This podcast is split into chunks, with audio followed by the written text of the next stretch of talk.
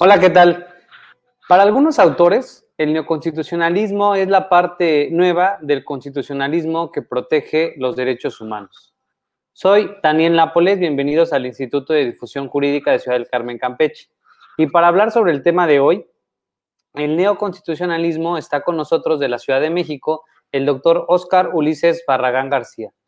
Es doctor por la Facultad de Derecho de la Barra Nacional de Abogados, actualmente cursando segundo doctorado en Derecho en línea por la Escuela de la Sociedad de Altos Estudios Jurídicos Empresariales Euroamericanos en Madrid, España. Tiene 15 años de experiencia, 5 dentro del Poder Judicial de la Ciudad de México y 10 dentro del Poder Judicial de la Federación. En órganos jurisdiccionales como lo son Centro de Justicia Penal Federal, Juzgados de Distrito, Tribunal Unitario, Colegiado de Circuito y Suprema Corte de Justicia de la Nación, en distintos cargos. En la actualidad es investigador, facilitador a nivel licenciatura, maestría y doctorado, escritor, asesor y capacitador del Poder Judicial de la Ciudad de México y del Poder Judicial de la Federación. Locutor de la estación de Radio Lex, denominada Cultura Jurídica, y abogado litigante de la firma legal Barragán especialistas en Derecho Constitucional y Amparo, así como juicios orales en materia civil y penal. Cuenta con los siguientes obras de su autoría. Funciones del juez de tutela en derechos humanos y de la Sala Constitucional del Poder Judicial de la Ciudad de México. Primer concurso interno de interino de oposición para la designación de juezas de distrito. Temario desarrollado correspondiente a la segunda etapa. Derecho al olvido y protección al patrimonio digital. Bien, sin más preámbulo, damos la más cordial bienvenida a nuestro invitado especial de esta tarde. Oscar, ¿cómo estás? Buenas tardes. Hola Daniel, muy buenas tardes. Pues un placer, como siempre, em, pues compartir conocimiento jurídico, ¿no? La verdad es, es algo extraordinario porque el derecho tiene vicisitudes, entonces tenemos que estar siempre a la vanguardia en todo lo que pasa en el argot jurídico. Pero muy, muy bien, muchas gracias por la invitación de nuevo. Muchas gracias por haber aceptado precisamente esta invitación. Es un gusto tenerte de vuelta con nosotros.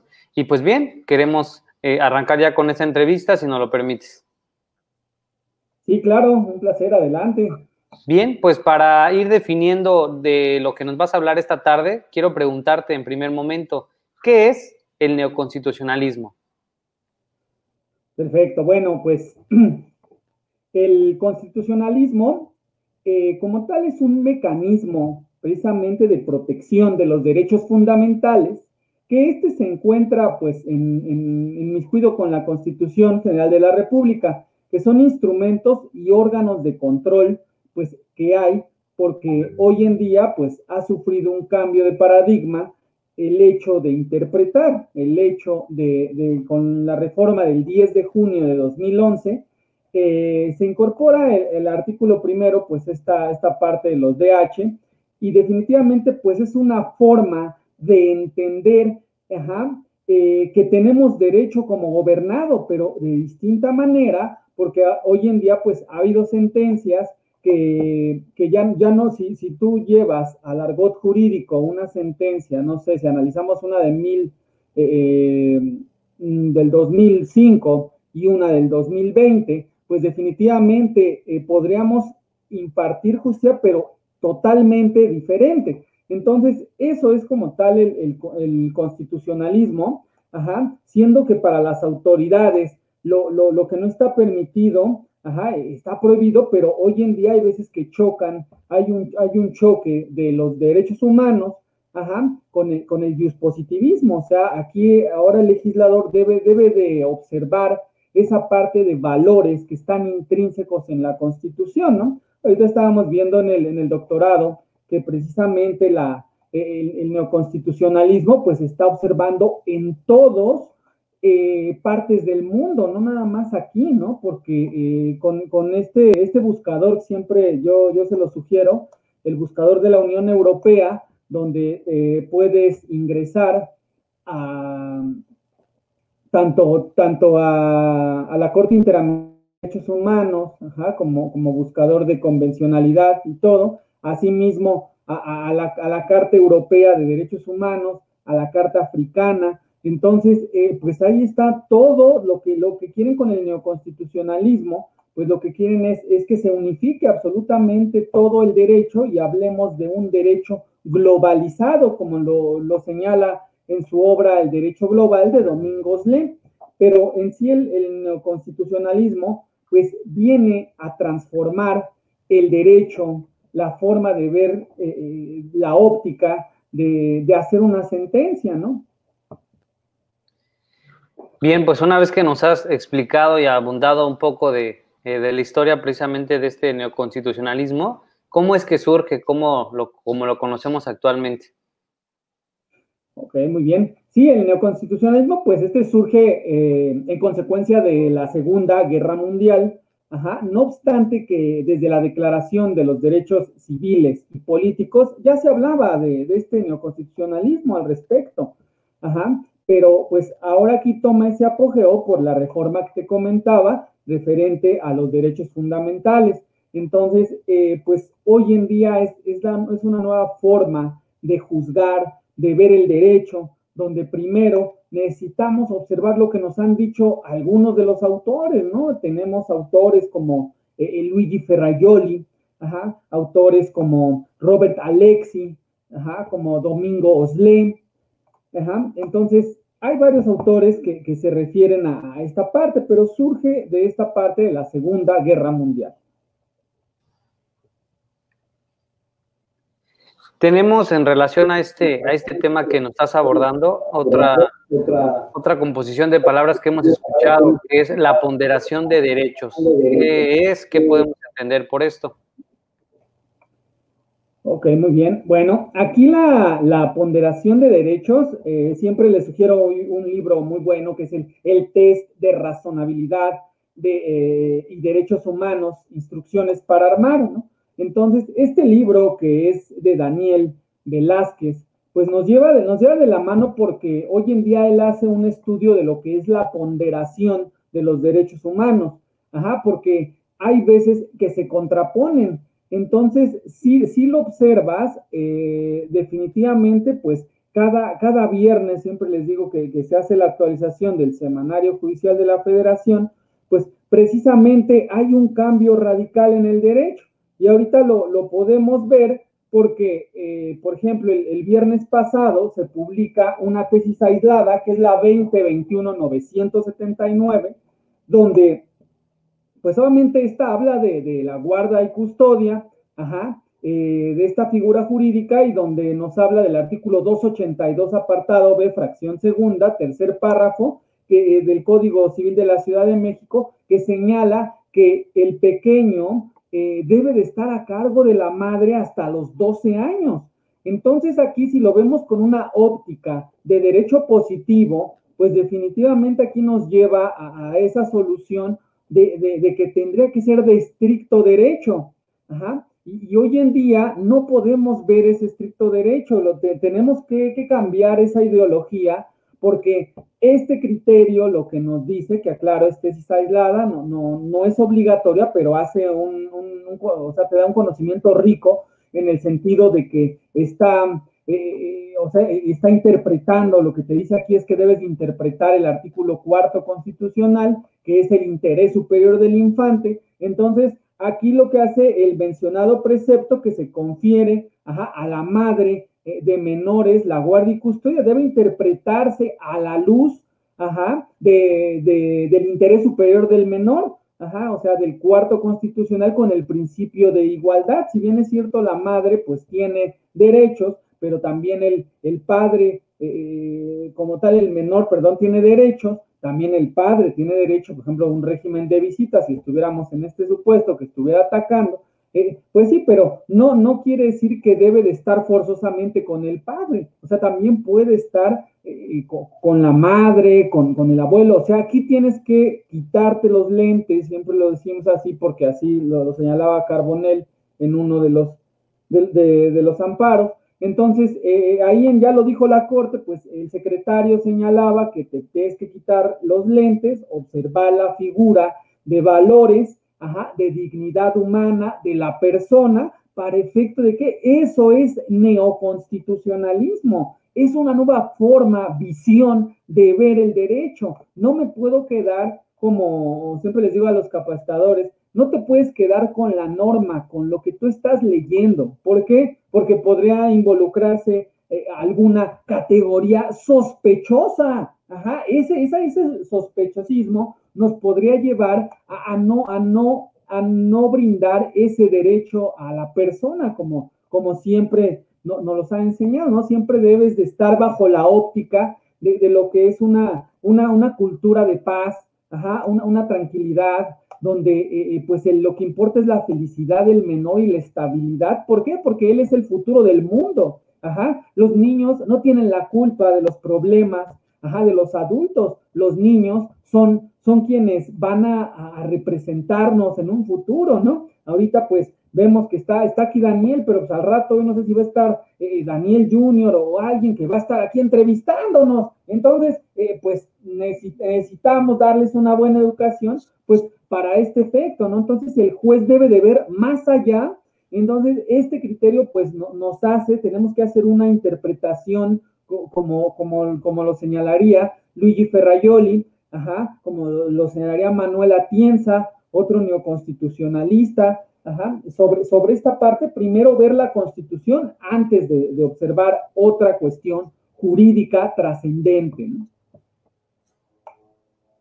¿Cuál sería eh, Oscar, la importancia de que el abogado o estudioso del derecho conozca el neoconstitucionalismo, la trascendencia, porque obvio es obvio, ¿no? Que tienen que conocer, pero ¿cuál sería esta importancia, la trascendencia? Ok, muy bien.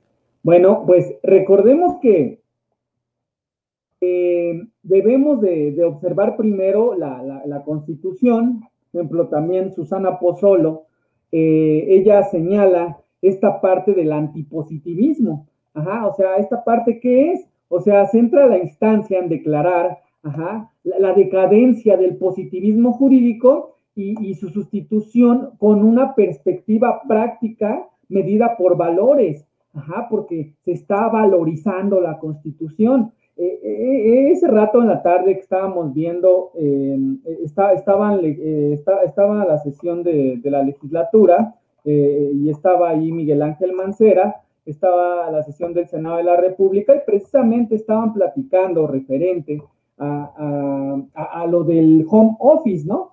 Entonces, tienes, eh, mencionaba ahí Miguel Ángel Mancera que debemos ahora de tener también la forma de, hablar, cambiaron algunos conceptos, eh, pues por ejemplo, trabajador, pues tú le puedes decir como, tal, ¿no? Así viene en la ley federal del trabajo, como, como trabajador, pero eh, también tú debes de utilizar ahora otro tipo de lenguaje, ajá, lenguaje influyente. Hay un manual que se llama Manual del Lenguaje Influyente, Manual del Lenguaje Ciudadano, es otro, donde debemos de utilizar eh, esta parte, ¿no? Sin, sin ofender a nadie y llevarlo a esta categoría sospechosa de la que te hablaba. Entonces, Aquí lo importante, pues, es de que el, justiciable, pues, conozca esta parte, porque el derecho está hecho para, para, el, para el justiciable, no está hecho ni para el actor, ni, ni, para el abogado, ni para el juez, ni para nada. Aquí está hecho nada más para el,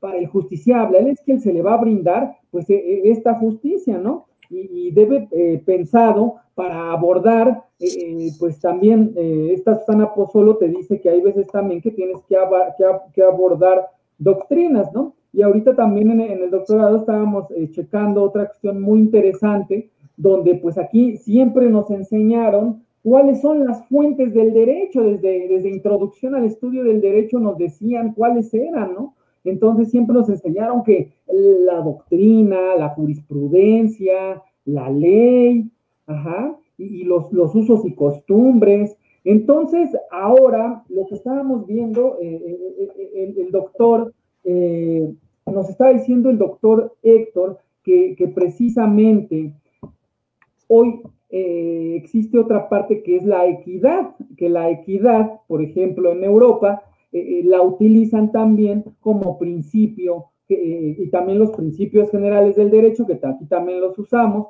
pero la equidad que viene en la jurisprudencia de allá, entonces es como se llega a usar. Entonces dice que para que hacer una mejor justicia y todo, por ejemplo, este Ferrayoli que te habla del juez Hércules, ¿no? O sea, pues debe de ser un juez que vea más allá el derecho, si no encuentra eh, la justicia en alguno de estos ordenamientos, pues tiene que irse a esta, a esta igualdad y equidad que pudiera existir, porque no lo hay. Por eso es muy importante que, que nuestros radioescuchas, eh, pues sepan cuál es la importancia, ¿no? Porque eh, recuerden que siempre va a haber una subsunción. Ajá, la subsunción que es, primero son los hechos y luego nace el derecho. Y aparte siempre, quién sabe por qué, pero siempre primero nace el, el, hecho, la tecnología, ajá, e, e, y, posteriormente pues nace la norma. ¿Por qué? Porque no está regulada. Es como ahorita lo, de, lo del home office, pues están preocupados en el Senado de la República porque no hay regulación. O sea, no saben en este momento desde el trabajador, o sea, si lo puedes estar acosando todo el tiempo, ¿no? O sea, desde qué momento se conecta y hasta qué momento sale. Ahorita con, lo de la pandemia, no se ha observado esa parte de que,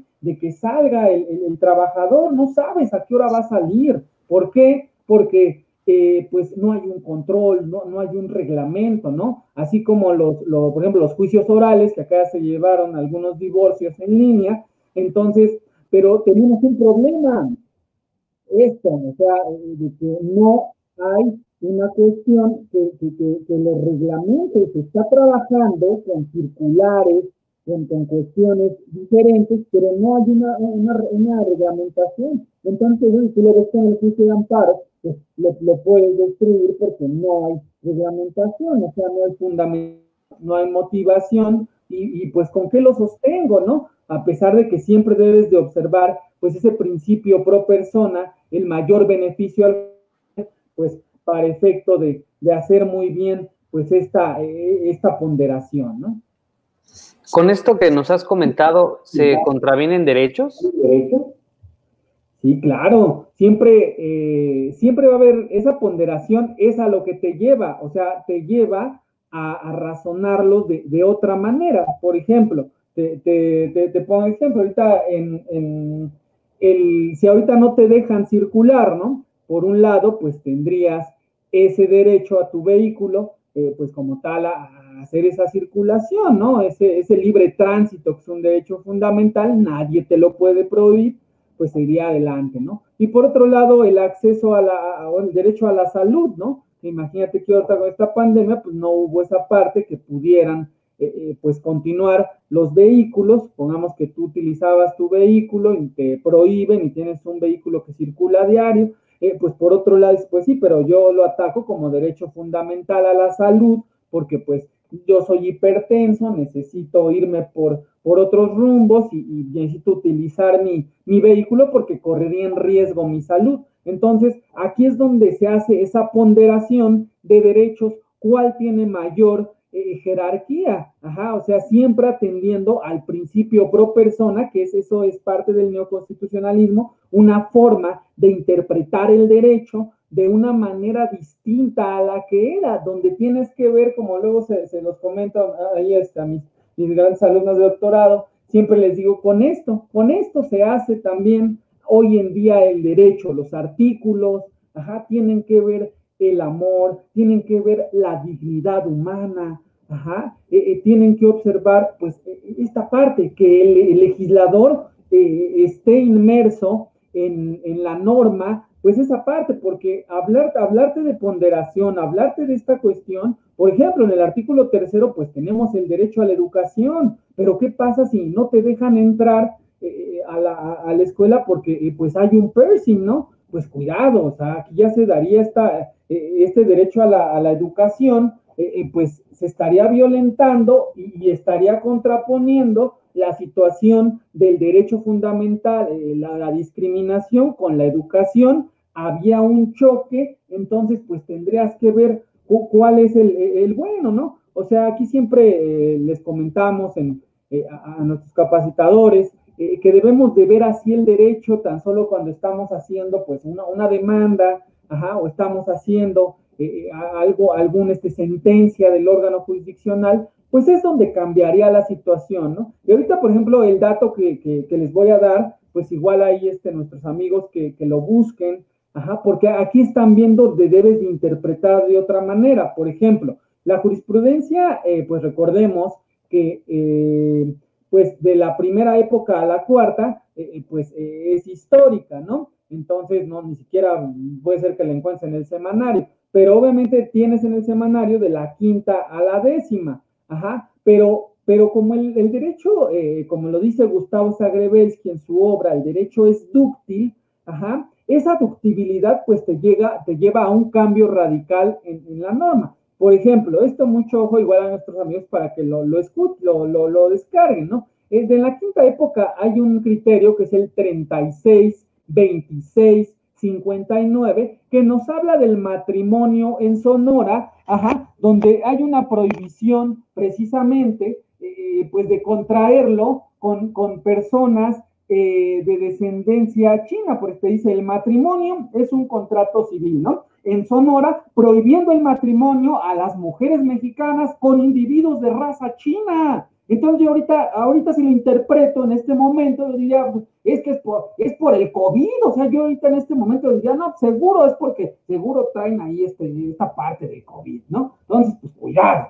Pero, ¿qué pasa? E, e, este siempre se los pongo eh, de ejemplo, porque tiene un porqué eh, sale este criterio. Nos tenemos que ir a la época de interpretación. Ajá resulta indudable que la negativa de un juez del registro civil a tomar nota de la representación de un chino para contraer matrimonio con una mexicana está ajustada a derecho, o sea, el criterio eso te dice es una tesis aislada. Entonces, pero aquí siempre tenemos que ver eh, esa, eh, esa ductibilidad, como te lo señala Gustavo Zagrebelsky, donde tenemos que observar ¿Qué es? ¿Por qué lo hizo eh, eh, eh, pues aquí el, tribunal colegiado? Ajá, ¿por qué lo hicieron? Ajá, pues tiene que ver en esa parte interpretativa donde pues existía en ese entonces un derecho positivo, ajá, esa norma, porque también existen pues otros sistemas jurídicos, por ejemplo en, en, Estados Unidos que está el common law, entonces ahí pues se rige esta parte del derecho positivo, pues solamente es distinto. Entonces aquí recordemos que el origen de este criterio de la prohibición de, de mujeres con individuos de raza china, pues es que un hombre de origen chino, pero naturalizado mexicano, vivía con una mujer mexicana y acude al registro civil para legalizar su unión. El juez se lo negó, por la ley del Estado de Sonora número 31, donde prohibía el matrimonio de mujeres mexicanas con chinos, aún naturalizadas mexicanas, además prohibir esa ley de Sonora los principios del siglo XX que imponía una multa por vivir en concubinato de 100 a 1000 pesos. Ajá, el hombre se amparó, el juez federal declaró inconstitucional la norma, por lo que consideró que si sin ningún fundamento o causa se violó el derecho de contraer matrimonio y le concedió el amparo. Entonces, aquí a lo que vamos, imagínate una multa de 100 a 1000 pesos, o sea, por, por alguien que, con alguien de, de descendencia de china, o sea, hay una, si, si lo interpretamos en ese entonces, jus positivismo. Si lo interpretamos ahora, jus naturalismo, neoconstitucionalismo, ajá, donde estamos observando primero los derechos humanos, donde vamos a ver artículo primero, nadie puede ser discriminado. Entonces, eh, pues cuidado, hoy en día, pues esto yo no lo podría utilizar porque habría un choque eh, tremendo en esta situación. Nosotros lo que tenemos que hacer es ser, ser este, eh, pues, más precisos, observar siempre, pensar en nuestra constitución, en los derechos fundamentales, ¿no? Y por ejemplo, el artículo cuarto, pues donde viene la igualdad entre hombre y mujer, si es que sucediera esto del chino, pero chino con chino, ¿no? Entonces, pues igual, ¿qué sucedería? No les puedes tú llevar de la mano a otra, otra parte, ellos pueden casarse, pueden hacer lo que quieran, porque ya entraríamos en, un criterio de, la Corte donde efectivamente nos, nos habla de, una cuestión, eh, pues, sumamente trascendental, donde... Eh, eh, hay un criterio, igual lo pueden ustedes descargar, donde nos habla, es el 2021-035, donde nos habla precisamente de donde el cónyuge y la facultad de elegir a una persona. Ajá. O sea, si yo me quiero casar con, un hombre, con una mujer, o, con dos o tres, o con quien yo quiera, pues lo puedo hacer porque tengo esa libertad facultad de elegir mi proyecto de vida. Así es lo que está atacando, eh, o sea, con este, con este, con este criterio, pues sí abre la posibilidad de que precisamente cualquier individuo sin caución ni controles injustificados pueda hacer como quiera hacer, es decir, se protege la consecuencia de un determinado proyecto de vida que el ser humano como ente autónomo proyecto para sí mismo, de igual manera protege la manera del modo que, que vas a lograr tus metas, o sea, es mi problema, lo que yo quiero hacer está interpretando el primero constitucional donde eh, pues eh, podemos nosotros eh, ser, somos libres, no podemos ser discriminados, puede estar eh, pues eh, como, como yo quiera. Entonces, eh, pues esa, esa es la parte, ¿no? Donde es lo bonito de que esto, pues se ven los criterios, se ve en la argumentación, se observa, entonces eso es el neoconstitucionalismo y asimismo, pues vamos observando otro tipo de, derechos, ¿no? Por ejemplo, el artículo sexto constitucional, que, que pues ahí tiene una gama una gama donde viene pues el derecho a la libertad de expresión que hoy, hoy se protege, ¿no? por ejemplo, estaba, estaba también por ahí, este, ayer que estuvimos en una, en una conferencia con mi alma mater, ajá, la, la, la, Facultad de Derecho de la Barra Nacional de Abogados, donde eh, pues ahí, ahí observábamos eh, cuestiones, estaban hablando precisamente del, de, de, de, esta cuestión de la imagen, ahorita muchísimo cuidado con la imagen. ¿Por qué? Porque eh, pues hubo por ahí la, reforma de, mayo de, este año, donde eh, pues yo no puedo estar subiendo ahí la imagen nada más y, esta parte de que existiera por ahí un, lucro, o sea, debe de haber un permiso de la persona que estén esas imágenes pues precisamente eh, dentro con la autorización de la persona, porque pues no, o sea, no, no es posible, yo tengo derecho a, esta parte, ¿no? Y también cuidado con la libertad de expresión. Ahorita que estamos, eh, pues aquí nosotros charlando, una charla deliciosa, pues también tenemos la libertad de expresión, pero cuidado con tus palabras, porque si no al rato, pues podrían hasta quitarnos de la imagen, dar, dar, dar un escape. Bien, eh, retomando lo que nos comentabas hace un momento, ¿nos podrías decir qué pasa cuando se contrapone un derecho fundamental con la ley y en dado caso, si esto es posible, cuál tiene más valor? Ok, muy bien. Pues también en, nuestra, en nuestra gama de, derechos, eh, pues viene el, principio pro persona, ¿no? El principio pro persona, que es el mayor beneficio, pues siempre, indudablemente, al, justiciable. Pero aquí recordando, eh, eh, pues, eh, este libro del test de proporcionalidad y razonabilidad de los derechos humanos, así mismo como otro autor del, del Perú, donde es, es, un manual, que igual ustedes lo pueden googlear, manual de derecho constitucional, pero es del Perú.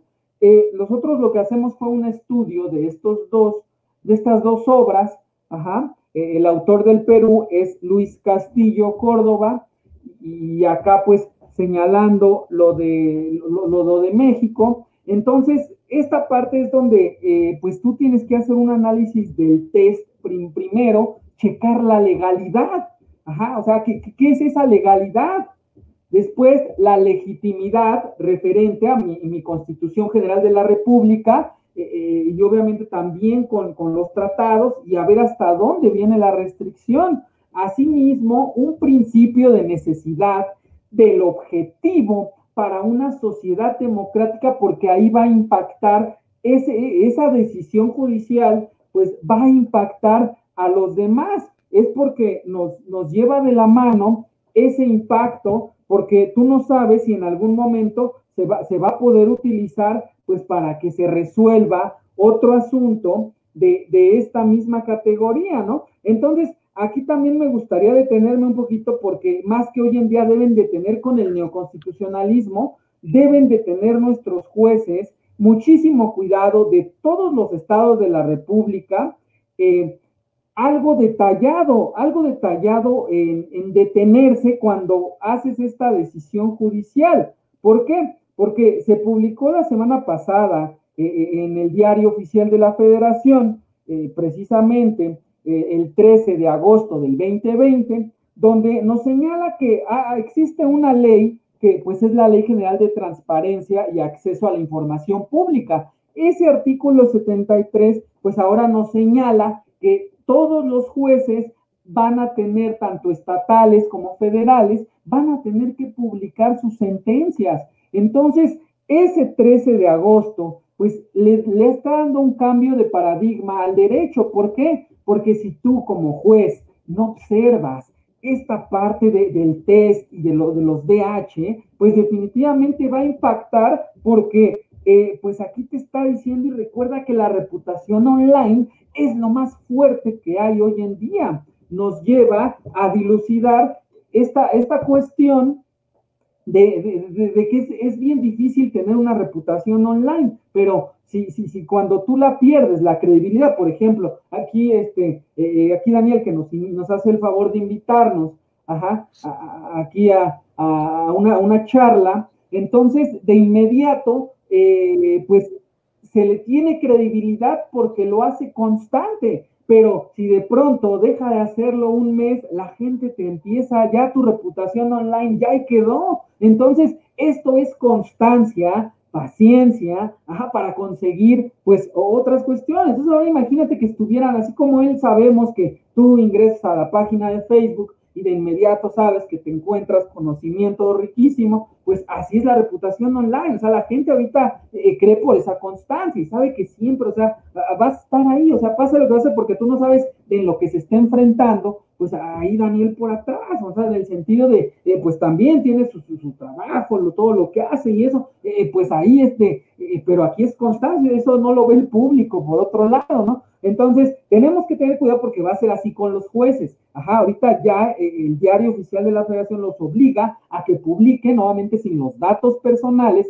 todas las sentencias y obviamente eso va a servir. Hay otra jurisprudencia que se llama hecho notorio. Ajá, hecho notorio es toda sentencia, ajá, que, que, que, que es pública, que es de dominio público, eh, y, y, obviamente, ¿eso qué es? Pues obviamente ahorita como ya van a ser públicas, las, y las del Poder Judicial de la Federación, que son públicas, ahora la de los tribunales estatales, pues vas a poder llegar con esa sentencia y le vas a decir al juez, oye juez, aquí brindaron eh, eh, justicia, de esta manera mi asunto se parece, vamos hacia el método de casos y de inmediato pues quiero que se resuelva de la misma manera. Entonces, obviamente vamos a entrar a esta situación, ajá, y eso pues hay jurisprudencia, así búscala como hecho notorio y te va a dar una, una, un extraordinario y tan riquísimo conocimiento, ¿no? Entonces aquí hablamos también de la racionalidad causal, idoneidad y adecuación. Ajá, ¿a qué? A la realidad social, a, lo que hoy este test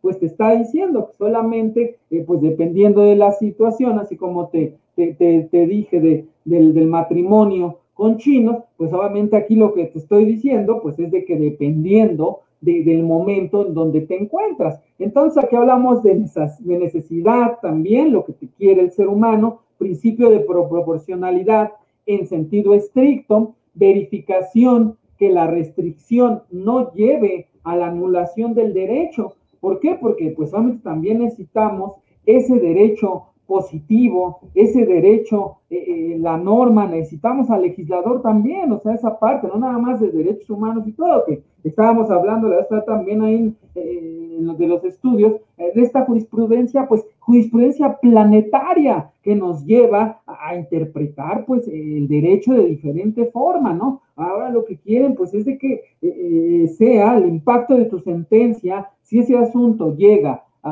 primero a la comisión ya agotaste el principio de definitividad y te vas al principio de subsidiariedad, que se vaya a la Comisión Interamericana de Derechos Humanos en, Washington y posteriormente a la Corte Interamericana de Derechos Humanos en San José, Costa Rica, pues obviamente nos, nos ayuda a esta parte, ya vas preparando eh, eh, pues ese asunto, tú no sabes si va a llegar hasta, hasta allá, y definitivamente se va a pronunciar la Corte Interamericana, se va a hacer jurisprudencia y va a impactar en todo el mundo y de ahí pues va a ser jurisprudencia para todos los estados eh, miembros de que hayan firmado el Pacto de San José, Costa Rica. Entonces ahí es donde, no, cambia el paradigma del derecho. Y eso es parte, pues, también del neoconstitucionalismo, donde pues esa forma de juzgar es diferente. Doctor Oscar, eh, ¿quiénes son los principales autores del neoconstitucionalismo? Ok, muy bien.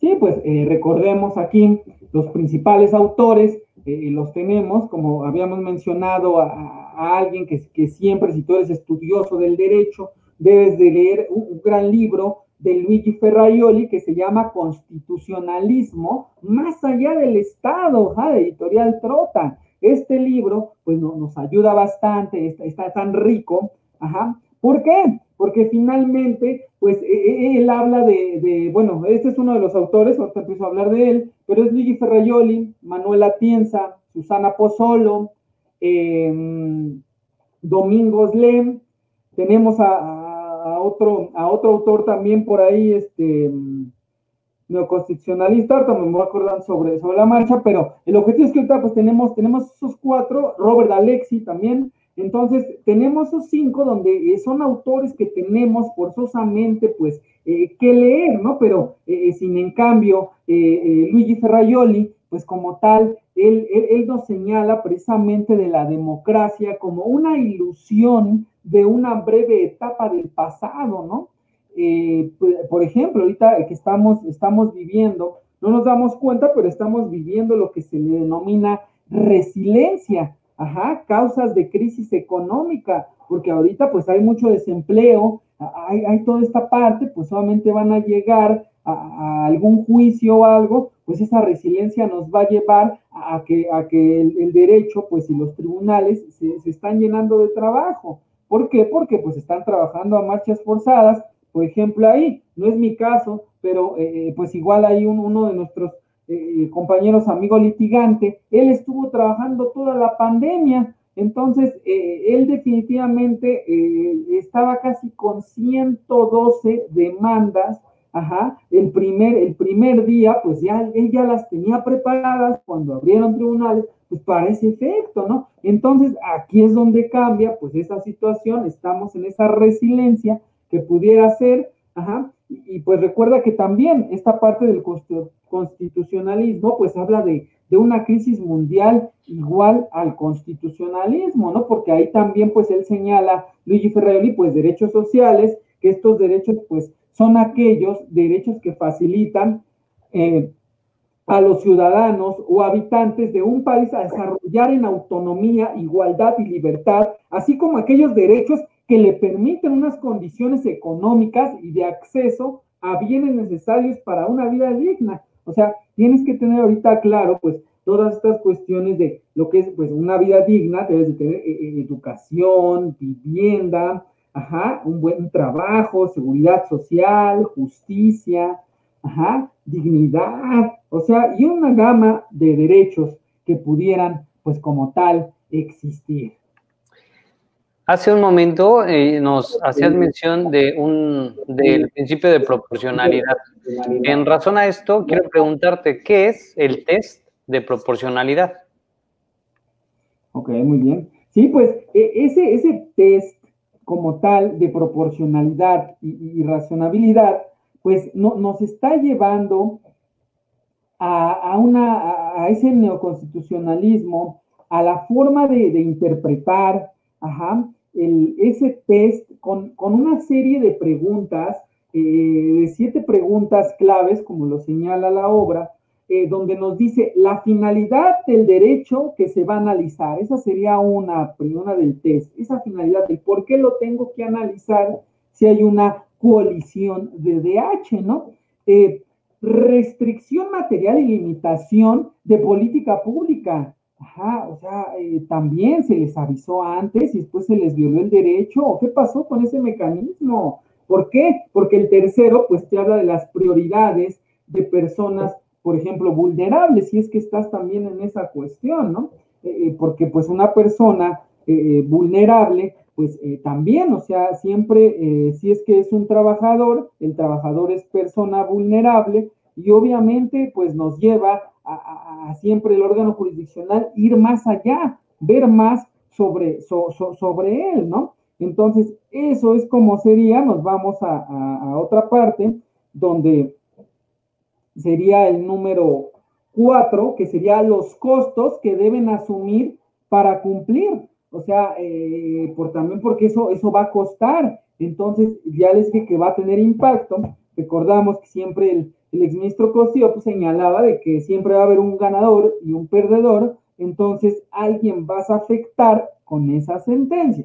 Entonces, obviamente aquí, pues nos lleva a esa situación de que tenemos que dar, brindar, pues ese mejor, el, mejor derecho, pues para efecto de, poder nosotros observar siempre, eh, no, no, no, transgreder derechos humanos de, de, la otra persona, ¿no? Pero siempre va a haber uno que va a perder.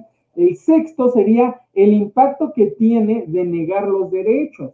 Ajá. O sea, eh, también esa, esa debe de ser una, una decisión, una decisión como tal que, nos pudiera eh, eh, pues ayudar, ¿no? Porque alguien, te repito, va a perder. Y el siete sería órdenes para cumplir. Si, si, va a estar en mis manos hacer ese cumplimiento o no estado, si tengo el suficiente capital, pues para, para lograrlo, ¿no? Por ejemplo, una, una vivienda digna Ajá, ¿qué es una vivienda digna para cada quien? Pues para cada persona es totalmente distinto.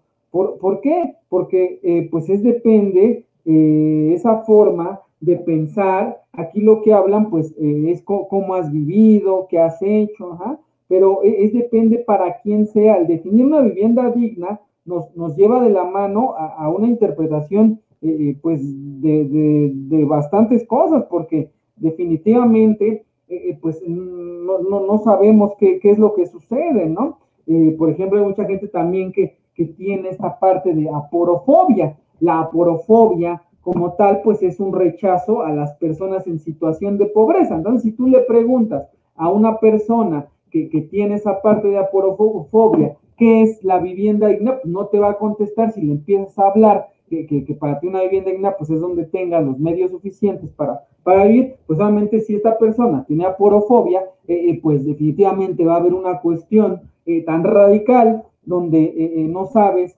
a dónde va a llegar o qué va a pensar por el hecho de que tú piensas de esa manera. Entonces, ese test nos lleva pues a, conocer esta forma, pues obviamente de interpretar hoy en día el derecho con, esta corriente del neoconstitucionalismo. También eh, hace un momento, eh, Oscar, nos hablabas del principio pro persona. ¿Nos puedes abundar más sobre esto? Ok, perfecto. Eh, pues recordemos que igual tú lo puedes así buscar, pues referente a, en el semanario judicial de la federación, puede estar esa parte del principio, pues pro persona que viene, en bueno, viene desde la constitución en tu artículo primero, y aparte también si le pones pro persona, pues viene en esta parte del semanario, ya dependiendo en qué materia lo veas. ¿Por qué? Porque la palabra pro, pues significa que viste el beneficio para el justiciable antes, viste la opción con derechos humanos antes de, de, iniciar esta parte, o sea, eh, porque tenemos el pro consumatore, el mayor beneficio al consumidor, tenemos el pro víctima, el mayor beneficio a la víctima, ajá, e, e, el pro natura, ajá, que es también el mayor beneficio cuando estás hablando en materia, eh, pues obviamente de esta parte de, ambiental, pues obviamente también esa parte del principio pro natura, ¿no? Entonces, siempre es, esa, esa, fusión que ya ha habido también en los criterios de la Corte, el pro, o sea, ponle el pro a todo lo que tú quieras, o sea, eh, eh, quiere decir, estás en la figura de alimentos, pues ponle el, pro alimentos, ¿no? Eh, si estás en, materia, pues laboral, también existe lo que es el, pro, el pro, no me acuerdo, se me fue pero existe otro pro también en materia laboral, donde eh, pues también te ayuda a, que observaste pues la figura jurídica pro, eh, no, se me fue eh, pero que tú viste antes, aquí la óptica es que tú viste antes la cuestión con derechos humanos y ya posteriormente, pues con, con, ya con tu figura del, del derecho positivo, Ajá, es donde nos lleva, ¿no? Y tenemos así criterios, por ejemplo, aquí este, te voy a hablar de otro, que, que este igual se lo quieren buscar en nuestros amigos, es el 2021 124, donde pues ese nos señala, el principio es jurisprudencia de la Corte, donde nos habla del principio pro persona ante varias alternativas interpretativas se deberá optar por, por, aquella que reconozca con mayor amplitud los derechos o bien que los restrinja ajá, en la manera medida. Entonces, esta jurisprudencia, eh, eh, pues como tal, nos está llevando a otra parte de, interpretar, pues siempre con, con, esos derechos humanos, con, el principio pro persona, y, obviamente, pues el neoconstitucionalismo, como te hablaba de los autores, eh, pues así, lo mencionan, que, lo tenemos que, hacer porque esa gama de derechos fundamentales, ajá, pues cuidado, debes siempre de observarlo o en convenciones o en esto que nos ayudaría, ¿no? por ejemplo, ya se hablamos de la, de la Convención Interamericana de Derechos Humanos, donde, por ejemplo, en el artículo primero, pues ahí nos vienen esos derechos políticos, perdón, esos derechos del empleo, pues obviamente también acá pues si lo atacamos con nosotros pues vendrían en el 123 o si los atacamos con esa de libertad de profesión los, los atacaremos con el quinto constitucional y, y asimismo eh, eh, pues si tenemos eh, ese tipo de gama de derechos también en la convención porque somos nosotros este, parte de esa convención entonces por ejemplo el tercero que viene el derecho a la personalidad, eh, a la personalidad jurídica. Entonces también, o sea, no se te puede negar hablando de tutela judicial efectiva, pero siempre tenemos que ver, pues ese, eso soy muy reiterativo, ¿no? Pero ese eh, mayor beneficio al, al, justiciable, eso es lo que, lo que importa como tal, ¿no? Y, por ahí también tenemos otro, otro criterio de la, de la, de la Corte, que también pues es jurisprudencia, y si lo quieren checar nuestros amigos para abundar más. Este como tal pues e, e, es el 2004748, ¿no? E, ese principio se habla del principio pro persona, este no deriva necesariamente que los argumentos planteados por los gobernados deban resolverse conforme a sus pretensiones, o sea, no porque siempre estamos en esta causa de pedir, Ajá. Entonces, aquí es dependiendo lo que va a ganar hoy en día, como igual lo señalaba Ferraioli, lo que gana es tu argumentación. Ajá, tú no te pelees con, con, el juez, no te pelees con tu contraparte, con nadie te pelees. Aquí peleate con el argumento. Si te llevan la contraria, pues tú eh, eh un argumento más valioso, pues para que esto vaya funcionando. Entonces, nos lleva de la mano pues para que eh, pues siempre sea ese mayor beneficio a la persona, al justiciable y, a todos y vivamos en una, en una justicia para la paz, o sea, en una cultura, cultura para la paz, justicia para la paz y que se brinde el mejor derecho al justiciable. Bien, eh, ¿Cuál, sería entonces, con todo lo que nos has comentado eh, a lo largo de esta charla, la relación del derecho constitucional con el neoconstitucionalismo? Ok, perfecto. Eh, pues esa, esa relación va a ser precisamente que conozcas tu constitución muy bien, ¿no? Siempre todo eh, abogado, todo especialista en el derecho, eh, pues lo primero que tiene que hacer es, conocer bien su constitución, eh, siempre recomendándoles, pues como tal, libros, para, esta parte de que, de que tú mientras la conozcas bien, sepas los artículos constitucionales que, que tienen esos derechos fundamentales, pues definitivamente aquí lo que nos va a llevar pues es a cómo los voy a interpretar. Aunque yo inicie un juicio en primera instancia, en primer contacto, pues ahí me, tiene que llevar de que yo analicé mi constitución, yo analicé a mis autores, como te decía, como Robert Alexi, Luis Ferraioli, Manuel Atienza, Susana Pozzolo, ellos que son neoconstitucionalistas, pues ellos nos llevan a conoce bien, ellos llegan en conclusión a conoce bien tu constitución, para que puedas brindar un mejor derecho. Después, eh, eh, desde el inicio de, primer contacto, cuando, cuando empieza tu demanda, pues ahí es donde eh, vas, vas a plasmarlo, igual en los cursos que, que, impartimos, siempre les enseñamos pues esta forma del pedir y de redactar, pues para, para efecto de que desde ahí te vayas preparando por si no te brindan eh, justicia. O sea, yo siempre les digo, no te esperes a que arma bien las cosas. Ajá, lo que hacemos siempre en, el despacho pues es armar lo mejor, que te tardes más, le dediques un poquito de más tiempo, pero que sea una buena demanda, porque esa demanda ya le dejas abierto ahí las cuestiones por si te violentan, no, no te violentan algún derecho, abres ahí las cuestiones que ya tienes argumentación por si es que existiera, eh, te, tuvieras que ir a la apelación y, si no hay apelación, pues llegas a este juicio de amparo, este juicio constitucional, pero desde ahí empezaste tú ya a interpretar tu constitución, porque recordemos que tienes el, el, control difuso de constitucionalidad, donde a veces algunos órganos jurisdiccionales estatales lo hacen, hay otros que no, pero si no de ahí, si no, no te lo hacen ahí, no importa. O sea, cuando llegues eh, este juicio a, la parte del Poder Judicial de la Federación, ahí se va a hacer esa interpretación, ajá, que ya sería eh, este control concentrado de constitucionalidad, donde eh, pues ahí se va a interpretar. Entonces, por eso la importancia de conocer bien tu constitución, ajá, interpretarla con, con esta parte de, de, de, de este, del, derecho, de los derechos humanos, ajá, pues para que hagas una cuestión siempre neoconstitucionalista desde que te llega pues un asunto. Recordemos que también pues hay asuntos de estricto derecho donde definitivamente pues ahí no se puede, por eso eh, eh, debes, debes de tener, a menos que haya una violación más arriba de, algún derecho fundamental, la inconstitucionalidad de alguna ley, pues ahí ya, ya cambiaría la óptica, pero mientras eso no, no es posible, ¿no?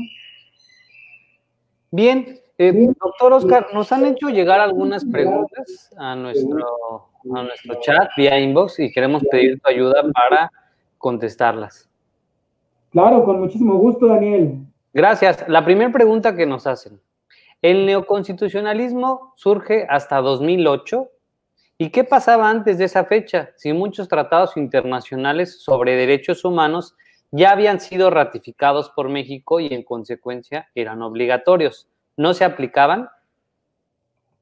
Claro, o sea, recordemos que eh, tan, solo a, los estudiosos eh, del derecho que, estudiamos una licenciatura antes del 2008, pues obviamente en esta licenciatura nos daban la cátedra de derechos humanos pero no tenía el impacto que hoy en día tiene. O sea, el neoconstitucionalismo no, es del día de hoy, ¿no? Por eso te, hablamos históricamente de lo que representa la guerra mundial.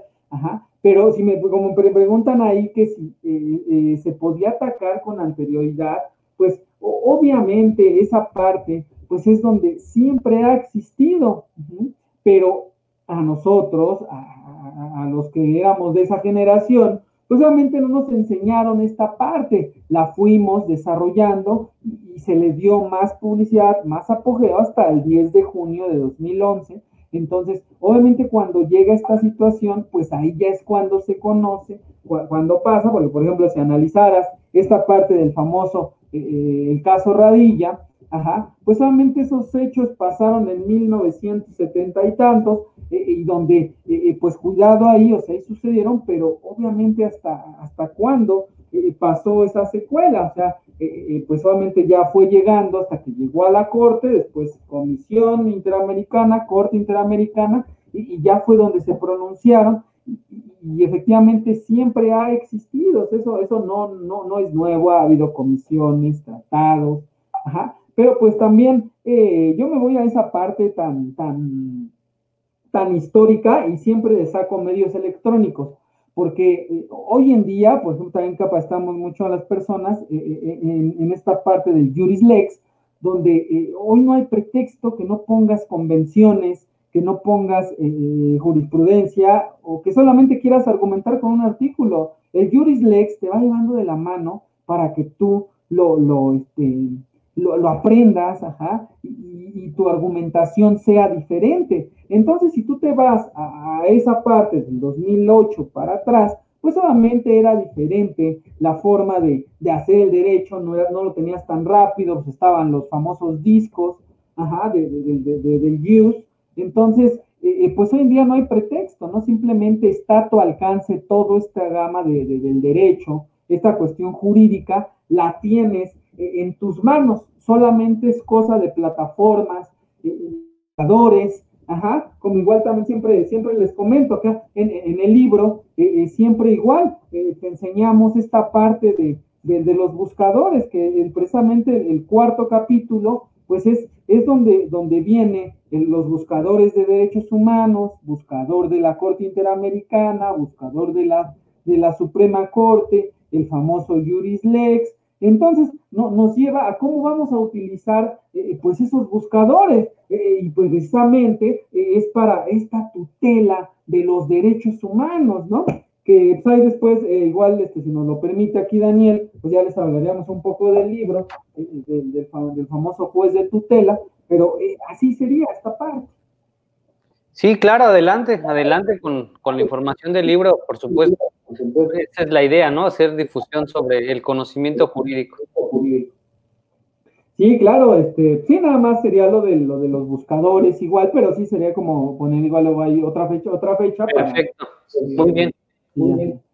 Eh, la otra pregunta que tenemos es, ¿nos puede repetir sobre qué es la razonabilidad de los derechos humanos que mencionaba al principio? Ok. Razonabilidad, pues aquí nos tenemos que detener, no podemos tomar una decisión eh, rápida. Ajá. ¿Por qué? Porque hay que detenerse a pensar, porque va a haber un, un derecho violentado. Te voy a poner un caso práctico, pues para efecto. Imagínate que aquí, eh, Daniel, yo sé que allá en Campeche, pues eso casi, casi no lo hay, pero eh, eh, pues acá en la ciudad, recordemos, volteamos para todos lados y siempre vemos edificios y edificios y edificios. ¿Por qué? Porque somos bastantes aquí en este, en este hermoso, en esta hermosa ciudad. Entonces, te platico aquí, por ejemplo, un edificio, ¿no? Donde tiene todos los servicios. Este edificio, sala de cine, pista de patinaje, alberca, gimnasio, ajá, famosa Torre City Tower. Entonces, tiene absolutamente todos los servicios incluidos, ¿vale? Pagas tu mantenimiento y usas todos los servicios, vives en una comunidad donde, eh, pues, eh, viven alrededor de 300 personas, son 300 departamentos. Entonces, en esta parte, pues imagínate una señora que vive en el piso 6. Eh, Ella vive en el piso sexto, entonces eh, aquí lo que hace, pues es de que se queda sin trabajo y luego imagínate que ella tiene eh, esclerosis múltiple, ¿sale? tiene cuestiones para, no, este, no puede deambular, anda, este, no puede caminar, anda en silla de ruedas, tiene siempre a la persona que, la lleva, la trae, tiene un carrito, tiene su cajón de estacionamiento. Entonces, ella con esa esclerosis, lo, que hace, pues es de inmediato llegar, eh, pues se estaciona, usa el elevador, la llevan a su apartamento, ya se baja y todo pero de pronto ella deja de pagar, ajá. Eh, eh, obviamente se queda, pues ella ya no tiene con qué pagar, ajá. Obviamente recuerda que aquí existe esa ley de sociedad en condominio, condominios, entonces esa parte nos cambia la óptica porque hay una ley, o sea, te dice que tienes que pagar, ajá, si vives ahí es porque pues tienes, debes de pagar. Entonces ahí nos lleva a esta cuestión donde en este asunto hay una ponderación de derechos, hay un test de razonabilidad, tienes que detenerte a pensar, ajá, si efectivamente eh, ella tiene que pagar o no. ¿Qué es esto? Lo que te quiero aquí eh, venía a, a, señalar que tienes que ver este, esta razonabilidad. O sea, detente. El derecho te diría, ah, pues sabes qué, estricto derecho, si dice que debe, paga y si no paga, no puede usar los servicios. Entonces, Llega la persona de inmediato y no la dejan subir al elevador, le cortan todo. Ajá. ¿Por qué? Porque no ha pagado el mantenimiento. Yo siempre les digo, igual, o sea, ponerse en los zapatos de la persona para poder entender el derecho, que yo le denomino otredad, otredad para la humanidad. Entonces, en ese momento, la persona pues tiene eh, como tal que eh, no, no la dejan subirse al, al, elevador y como tal, pues la van subiendo por las escaleras. Imagínate qué incómodo y todo. Pero imagínate que pues Daniel vive al lado, un servidor, o sea, subes a, ese piso sexto, hay cuatro departamentos en ese piso sexto, uno de esos es Daniel, otro un servidor y otro este, la señora Gómez, ¿no? Entonces, pues Daniel dice, no, este, no se preocupen, eh, eh, pues que nos suban el mantenimiento y lo pagamos con, con todo, ¿no? Porque dices que eh, pues yo, yo, vine acá a la ciudad y pues a mí me enseñaron en Campeche a, a, ser humano y, pues yo voy a, a cooperar y, pues vamos a dividir la cuota de la señora porque pues tiene esa parte, ¿no? Entonces, pues igual a mí un servidor pues me, me dicen, yo digo, no, yo también apoyo, ¿no? Pues ahora vamos a pagar entre todos. Entonces pagamos el mantenimiento, pero la señora Gómez dice, no, espérame, yo no voy a pagar lo que ella decidió vivir aquí. Entonces, eh, pues ahí es donde entra ese test de razonabilidad, va a haber una ponderación, entonces ella va a atacar, pues que tiene derecho a una vivienda digna. Ajá. ¿Cuál es la mejor decisión? Si te vas por ese derecho positivo, pues la norma, la ley de sociedad de condominios, pues ella te dice que si no pagas, pues no tienes servicios. Entonces, pues ahí cuidado, ya tenía varias multas, ya todo. Y por otro lado, pues también ella, pues imagínate estarla viendo a la señora eh, subiendo eh, eh, con la silla de ruedas con la persona que le ayuda, pues oye, estaría también delicado. Entonces, aquí es donde entra esa cuestión de qué hago, ajá, cuál es la mejor decisión, que se vaya, que no se vaya, ajá, entonces, ¿cuál sería aquí la, la, mejor opción? Siempre, siempre le he mencionado eso. Imagínate, la señora Gómez, ella pues eh, señalaría, no, es que, que, se vaya, que se vaya, porque si no paga, ¿para qué vive aquí, no? O sea, el mantenimiento, eh, eh, mil pesos, entonces si no paga, pues que se vaya. de inmediato ahí que va a entrar, o sea, esa parte ya va a atacar ese derecho fundamental a una vivienda digna. Entonces, la decisión o lo más correcto que te señale es el libro, porque el libro te pone en una situación eh, eh, idéntica. Entonces, lo que hace, pues, es de que eh, dice, la mejor decisión, pues, ¿cuál sería? Que, que, venda su, te voy a ayudar, yo Estado, a que vendas tu departamento, y te voy a, conseguir un departamento de menos calidad, o sea, con lo que te alcance, pues para que tú vivas en un primer piso. Estoy velando sobre esta parte del derecho fundamental a una, a una, a una vivienda, pues obviamente digna, única, pero que ya no subas escaleras, porque eso genera estrés, genera que se vaya a caer, o sea, la pones en riesgo. Entonces tienes que ver ese, ese test, lo tienes que hacer, tienes que detenerte, ver las cuestiones positivas, negativas, pues para ver cómo eh, a la señora le, le pudiéramos ayudar, ¿no? Eso es el derecho hoy en día, es la nueva forma de interpretarlo. Así es como, como sería la, la, situación. Gracias. Tenemos otra pregunta. Eh, ¿La ponderación de derechos también aplica en materia laboral? Claro, por supuesto sí, que recuerda que en, todas las materias, o sea, aquí esa ponderación, sí hay, hay asuntos de estricto derecho, pero obviamente aquí pues eh, también el que te platicaba es de estricto derecho, pero llega el momento que se convierte en una vivienda digna, ya se transformó en derechos fundamentales. Entonces es donde cambia la, la, la, estructura. Aquí el detalle de, lo, que, nos preguntan, eh, pues en materia laboral, pues también recuerda que eh, cuando estás en materia de amparo, la ley de amparo, si no me recuerdo, es el 79, donde te habla referente a, las personas vulnerables entre una de esas tracciones eh, viene el, trabajador es una persona eh, vulnerable. Entonces, eh, pues se puede hacer esa, esa, ponderación y más hoy en día, si existe eso, ¿no? Por ejemplo, ahorita que vamos a impartir un curso la, la, semana, esta semana, ya empieza el día de mañana, ahí, ahí, pues precisamente vamos a atacar un asunto que, precisamente es en materia laboral, donde, donde se observa esa parte de, la, de, la, de, la, ponderación, o sea, qué derecho fundamental es el que, el, que vale más. Imagínate, eh, por ahí yo soy un trabajador y, por ahí tenemos a Daniel, eh, eh, empresario, emprendedor, pues él siempre va a ser empresario y emprendedor. ajá, es, es, raro la situación de que, porque es, es como un, yo, le llamo un chip, que es, es, este, es también cultural, donde debes de quitarte cuestiones del, del pasado, ajá, o sea, hay personas que, que, les enseñaron esa parte de, de, estar, eh, eh, que, les gusta mandar y a otras personas que les gusta que, les digan qué hacer. O sea, no es malo ni nada, ¿no? Sino simplemente pues son las circunstancias o son las circunstancias de la vida que te, que te van señalando.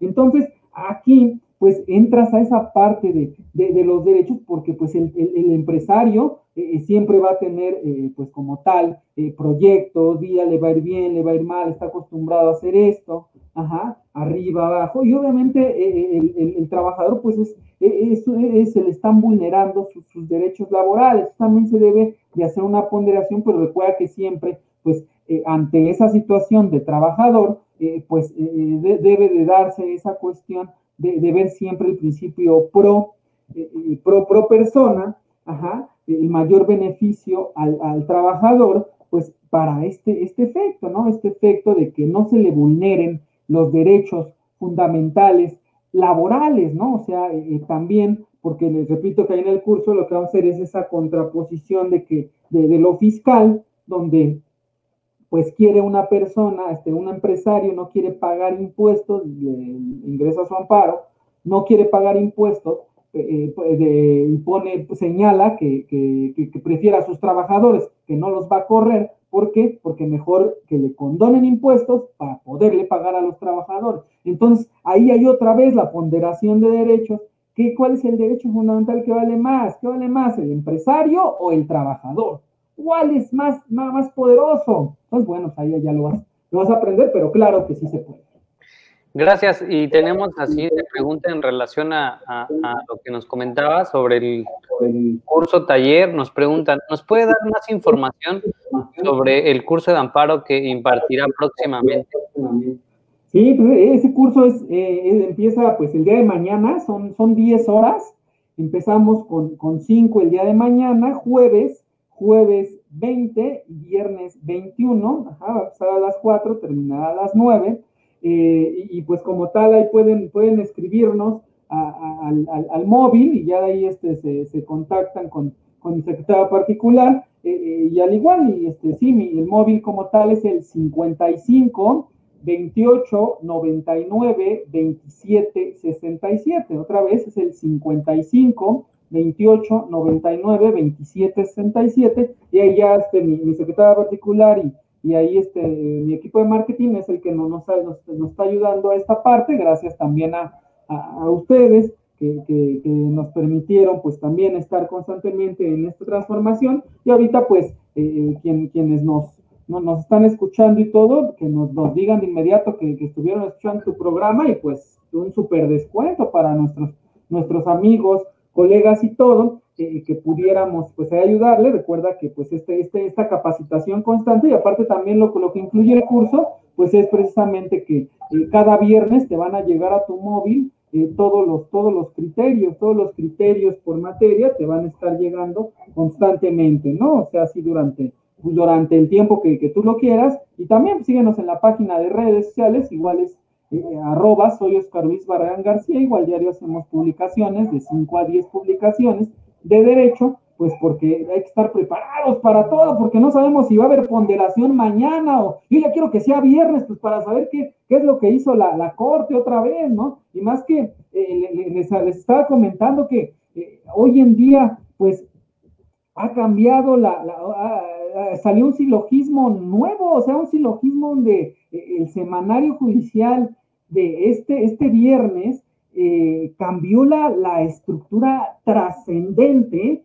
en, en, el derecho de, de, cómo, cómo, hacerlo, ¿no? Y me gustaría checar, aquí nada, nada más voy a checar por último, con eso me gustaría eh, concluir, eh, un, un, criterio donde, pues para que veamos qué es lo que está haciendo la, la, Corte, ¿no? Siempre nos tiene cosas, cosas nuevas, nos, ¿no? tan exquisito el, el conocimiento, entonces, obviamente, pues nos está llevando a ver qué es lo que vamos a hacer, ¿no?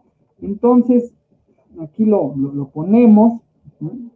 Vamos a. Ah, pero es que se me olvida que no, estoy compartiendo pantalla, pero igual ahí es quien mañana quienes se, inscriban al curso, pues definitivamente ahí lo, vamos a ver, eh, para que ustedes también ahí eh, sepan los, los silogismos y vamos a explicar a detalle cada silogismo que, pudiera, eh, pudiera traer de por medio, ¿no? ¿Qué es lo que hizo la Corte? Doy el criterio, es el 2022-006, este se publicó el viernes pasado, viernes 14, entonces ese nos habla de la retención de las boletas de calificación y demás material de evaluación por parte de una escuela privada. No te pueden retener la boleta, ajá, obviamente porque, eh, pues cuidado, una, eh, es una autoridad, una escuela, pero lo importante es el silogismo.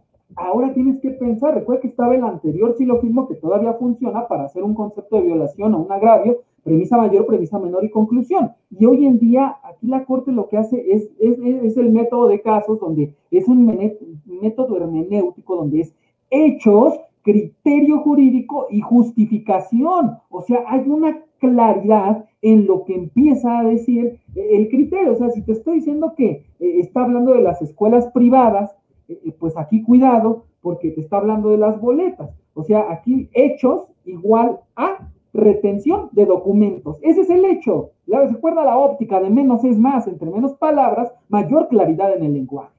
Hechos, retención de documentos. Criterio jurídico. Ajá. Eh, la escuela, atendiendo al artículo quinto de la ley de amparo, fracción 2, es una autoridad responsable. ¿Vale? Ahí está, criterio jurídico, justificación. Ajá. ¿Cuál es la relación entre el hecho y el criterio jurídico? La justificación, ya tienes esta cuestión exacta y precisa del resultado. Gracias. Doctor, tenemos otras tres preguntas, pero no sé cómo andes de tiempo para poderlas abordar. Sí, sí, sí si gustas, las, abordamos con gusto, con gusto. Muchas gracias. Mencionaba en su charla que se harán públicas todas las sentencias emitidas tanto en materia local y federal. Eh, esto sería aproximadamente a partir de cuándo, en dónde se harían y cuál sería la sanción porque no se publiquen. Ok. Recuerda que hablamos el, derecho eh, a la información, el, acceso a la, justicia. Aquí lo, que deben de hacer todos los órganos jurisdiccionales es, es un principio de transparencia que debe de haber entre los poderes judiciales, porque recuerda que ellos son eh, parte del Estado. Recordemos eh, esa cuestión del poder ejecutivo, legislativo y judicial. Tenemos entre ellos como tal al poder judicial. Ajá. Entonces, ellos lo que tienen que hacer, recuerda que siempre tenemos que checar los, los transitorios, ajá, eh, para, porque ahí siempre en la parte hasta abajo pues es, es, donde viene, donde viene, eh, se deben de publicar las, las sentencias, debe de haber ese, ese acceso a, la justicia, y, nos vamos a ir para que aquí te quede más claro, eh, en esta publicación del artículo 73, donde, donde viene ese, ese acceso a la, esa transparencia que, pudiera haber en, en las sentencias, pues e, es donde, donde se, debería de, llevar esta, esta parte. Entonces, aquí lo que nos lleva, pues es, es a, los, a los transitorios, del, artículo 73, pero de la ley de, acceso a, la transparencia,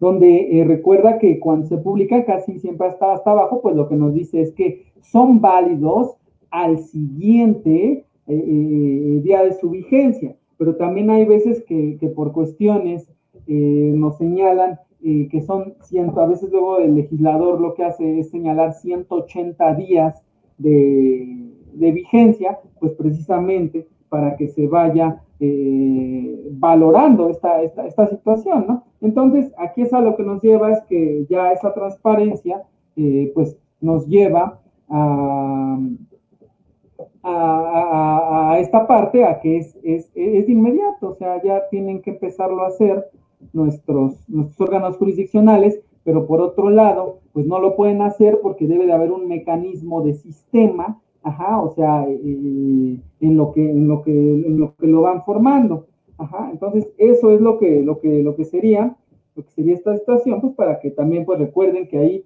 tanto jueces, magistrados, eh, servidores públicos, eh, absolutamente todos los que trabajen, pues luego, luego le digan al juez qué es lo que está pasando, señor, tiene que usted publicar, pues absolutamente, pues todo, todo, todo debe ser transparente, nada más obviamente sí es lo que siempre les digo, cuidar los datos personales. Muchas gracias. Tenemos la siguiente pregunta. ¿Cómo podemos saber más sobre la figura del hecho notorio que nos comentaba en su charla? Ah, claro. Eh, vamos a, les voy a dar el, criterio, el criterio eh, eh, de la Corte. Hecho notorio, que ese, pues, definitivamente nos, nos va a ayudar ahí a todos, a todos nuestros amigos. Sí cabe resaltar que es un criterio pues, un poquito del del, 2000, del 2018, pero obviamente así nos lleva, es, el, es la jurisprudencia 2017-123, donde nos señala que hechos notorios tienen ese carácter las versiones electrónicas de las sentencias almacenadas y capturadas en el sistema integral del seguimiento de expedientes eh, pues electrónicos. Entonces, aquí, ¿qué es lo que nos está eh, pues señalando? Nos está diciendo eh, que ese concepto de hecho notorio, pues es, cualquier acontecimiento de dominio público. O sea, ¿esto qué quiere decir? Que efectivamente eh, eh, todo lo que esté publicado y, esté abierto, ajá, obviamente sin los datos personales, pues es de todos nosotros, ajá, o sea, lo podemos utilizar, llevar de la mano, lo podemos como tal juntar, hacer todo, entonces nos lleva a, esa parte, a esa parte tan, tan exquisita de, que, de que se, se, convierte en un hecho eh, público para todos. O sea, aquí te dice que casi todos los miembros, un cierto círculo social, en el momento que va a pronunciarse una decisión judicial. Entonces, aquí es donde entra eh, pues todo, toda esta cuestión. Entonces aquí nada más este, me regreso un poquito para eh, a nuestros amigos que no les di muy claro la, información de, este, del 13 de agosto del 2020 que fue, puso en el diario oficial de la federación, el, transitorio, porque no me recordar cuál era, el transitorio primero nos habla que son, eh, el presente decreto entrará en vigor 180 días posteriores para la publicación de las sentencias.